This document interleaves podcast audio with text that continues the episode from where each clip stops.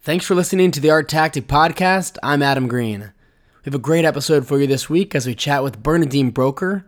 She's founder and CEO of Vastari. That's a company that connects curators, collectors, and venues for exhibition loans and tours. So essentially, if you own an artwork and you want to see it in an upcoming exhibition at a museum, and you want to increase your chances of making that happen, Vastari is a good way to connect with curators who might actually be interested in including one of your artworks that you own in one of their upcoming shows. Vastari also just published two reports highlighting several really interesting museum trends across the world. So we dig into these reports with Bernadine and some of its some of their findings. It's a really fascinating discussion on an aspect of the art world that's often overlooked. So I hope you enjoy it. We're here with Bernadine Bröcker, founder and CEO of Vastari. Bernadine, thanks so much for coming on. How have you been? Really well. I'm delighted to be here.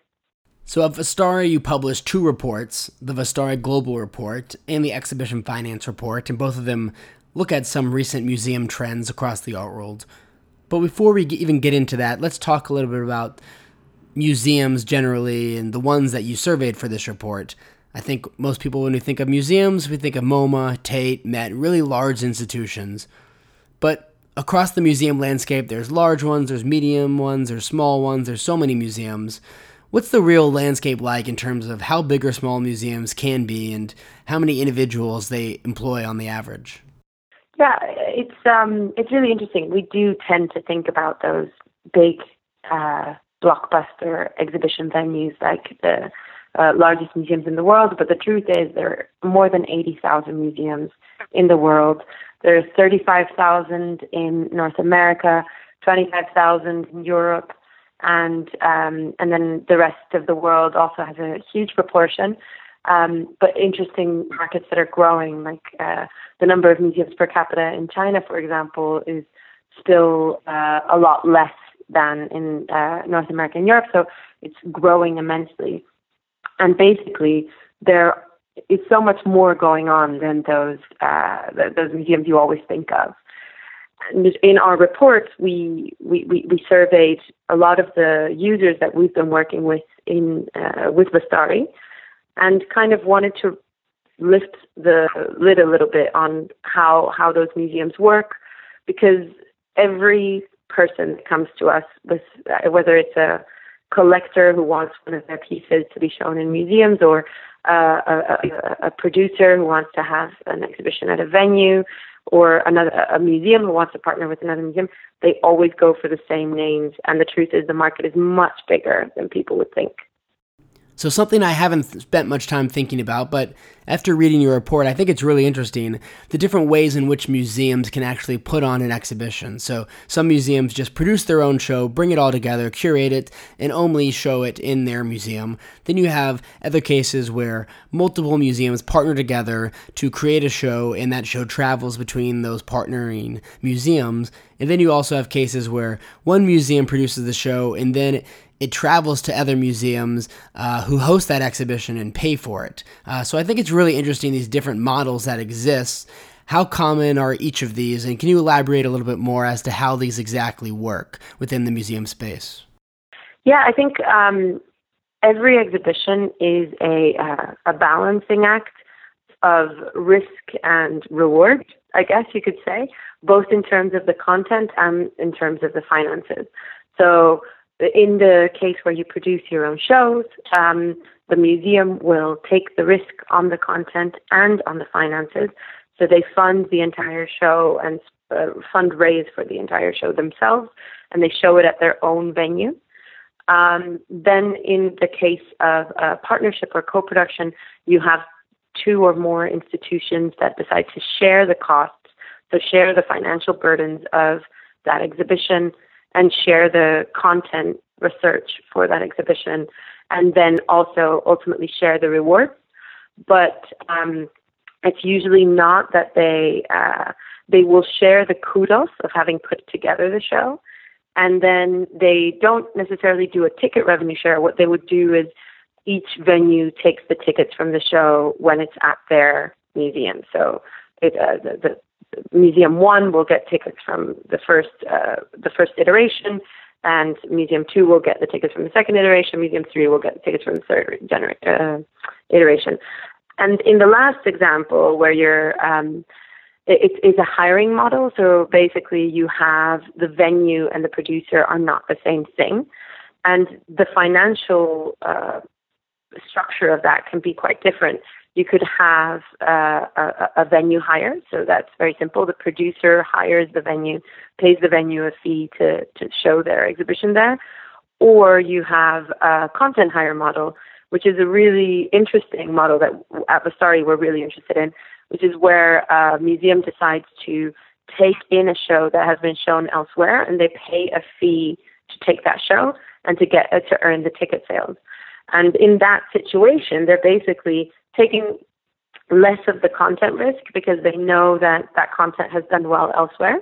And then they'll uh, take the financial risk, but it tends to be lower because they don't have to start from scratch. They're just paying a hiring fee, and that's less than if they had built it themselves. Um, so it's uh, it's a constant balance of, of, I guess, if you think about it from a business point of view, how much you want to invest up front versus how much you'll get out of it.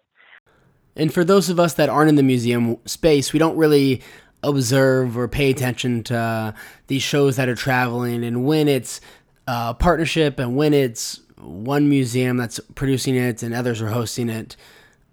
How common are each of these within the museum world? And are we seeing any recent trends where one of these is happening more frequently than maybe it used to?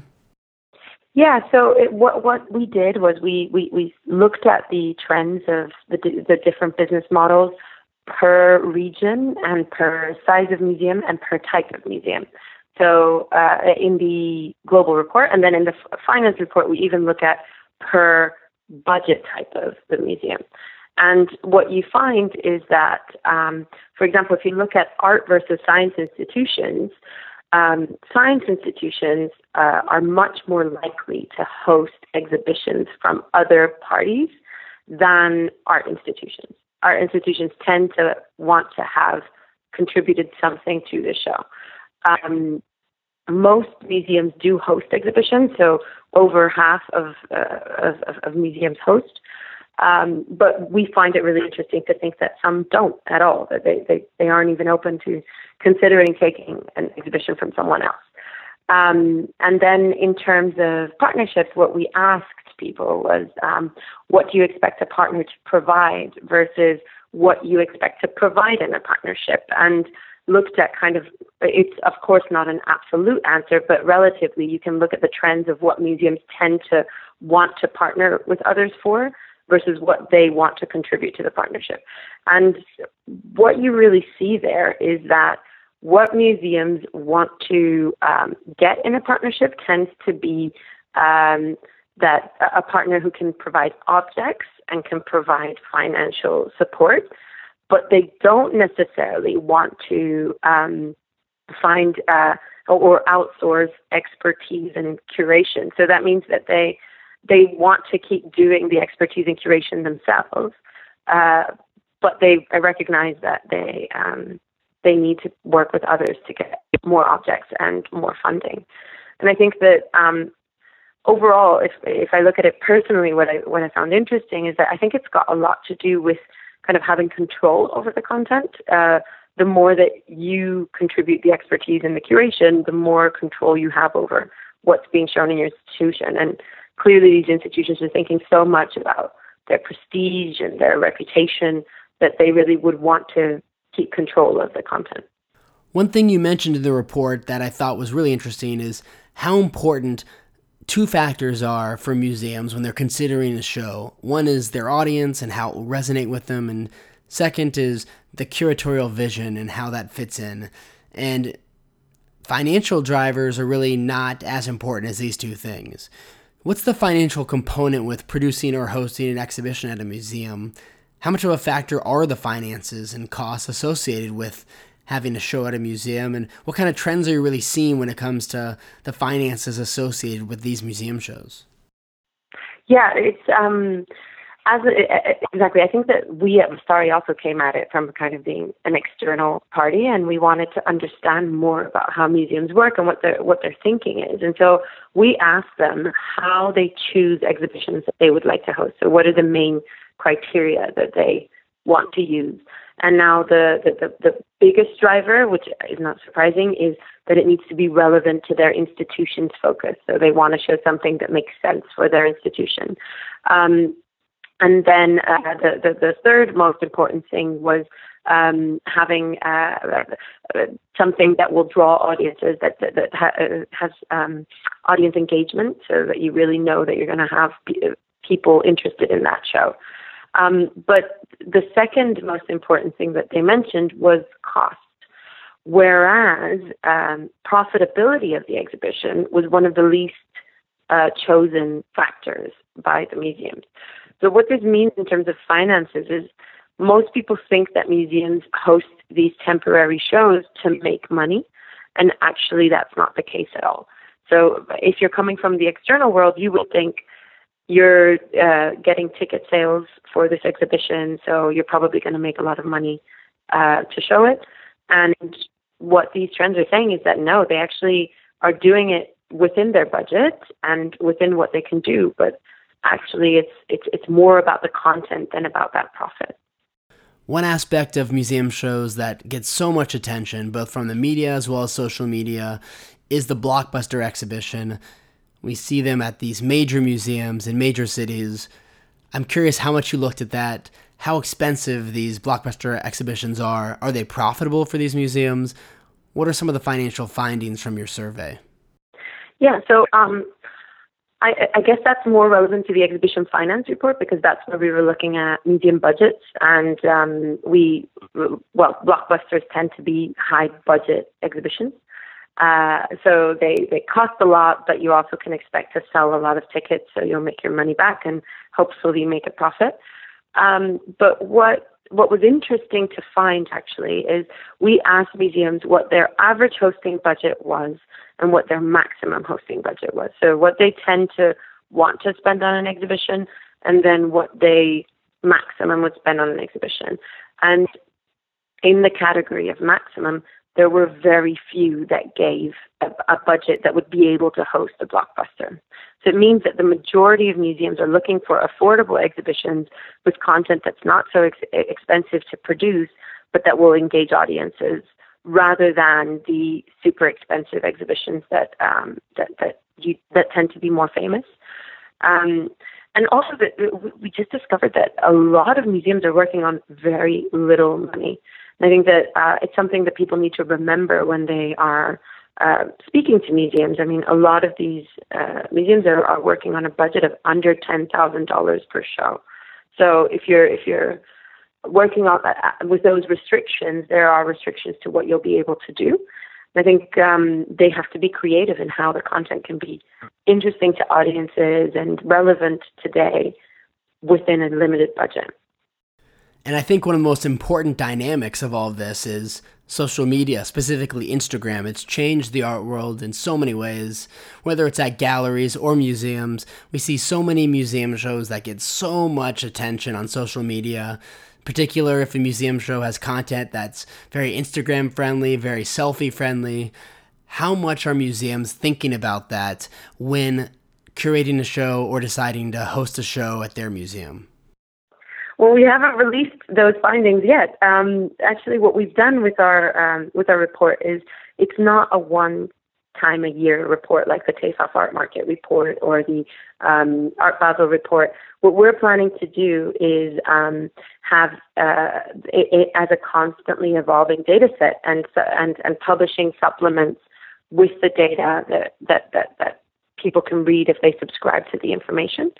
So we've currently published the first findings, and we think that it's already a lot for people to process. And the next step is actually we've um, gathered all of the social media followings of these 500 institutions that answered to our surveys, and we're going to look at how the, um, the the budgets and the strategies of the museums correlate to their social media following. And what we think is that's a very interesting way to start, um, but quite transparently seeing uh, whether that audience engagement that they care about so much is really working.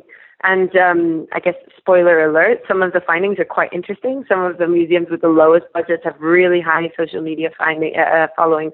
So we're really investigating what the what the uh, what the roots of those uh, things might be, and kind of analyze uh, suggestions on how museums could work more efficiently. Well, we'll definitely have to have you back on uh, when that report is published to talk about social media and how it's impacting museums. And lastly, since we haven't discussed Vastari directly yet on the podcast, I wanted to give you an opportunity to talk a little bit about the platform and how our listeners may be able to leverage it to connect with curators to lend their artworks for upcoming exhibitions at museums.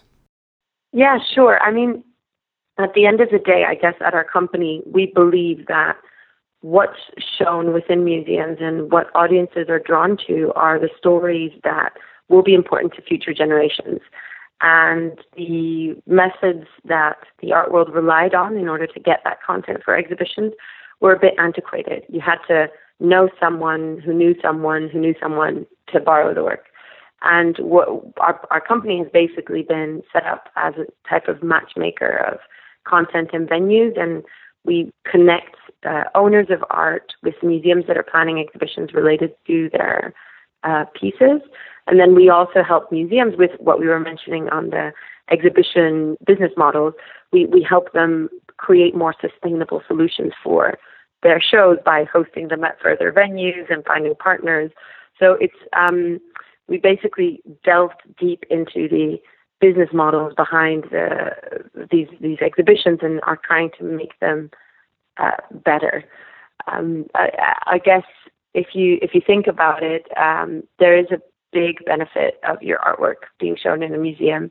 Um, it can really increase the value of the work if it's been shown uh, in an institution. And it's not really right that that benefit is only um, reserved for the people who happen to be within the network of the museum curators we want to make sure that anyone who has relevant content can propose it to the museums. And what's really exciting is that a lot of the content matches are starting to be so unexpected. So um, we've been doing this for seven years now. In uh, in January, it'll be seven years. And um, what really is exciting is when we first started, curators would come to us and say, "I'm looking for work by this artist," or "I'm looking for this very specific work. And uh, as we've, as people have started realizing how we work and what's possible, we're getting curators that come to us and say, I'm doing an exhibition about sustainability. And I'm looking for artists or artworks that are dealing with that subject. What would you suggest? Or um, another museum that was uh, approached us and said, We're thinking we want to do something about mythology. We haven't quite figured it out yet do you have any collectors that would be would have interesting pieces related to that?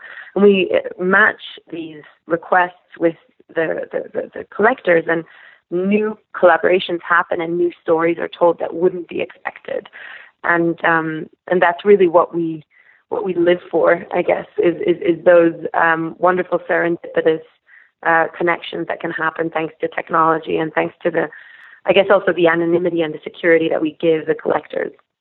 Perfect. And if our listeners want to check out Vastari, either to maybe potentially upload some artworks that they have in their collection that they're interested in potentially lending for an upcoming museum show, or they want to read the reports that we've discussed in full, what's the website they can visit? Yeah, they can uh, visit vastari.com. Uh, on that website, we have all of the information about the product for collectors, for exhibition producers, and for those who are interested in our data insights from the reports. So um, we would love to hear more. And uh, if anyone wants to reach out to our team directly as well, uh, you can email our team, and everyone gets a copy at team at. And then whoever is relevant will respond to that email. Thanks so much again, Bernadine. I'm really happy to be here. Thank you so much for having me, Adam.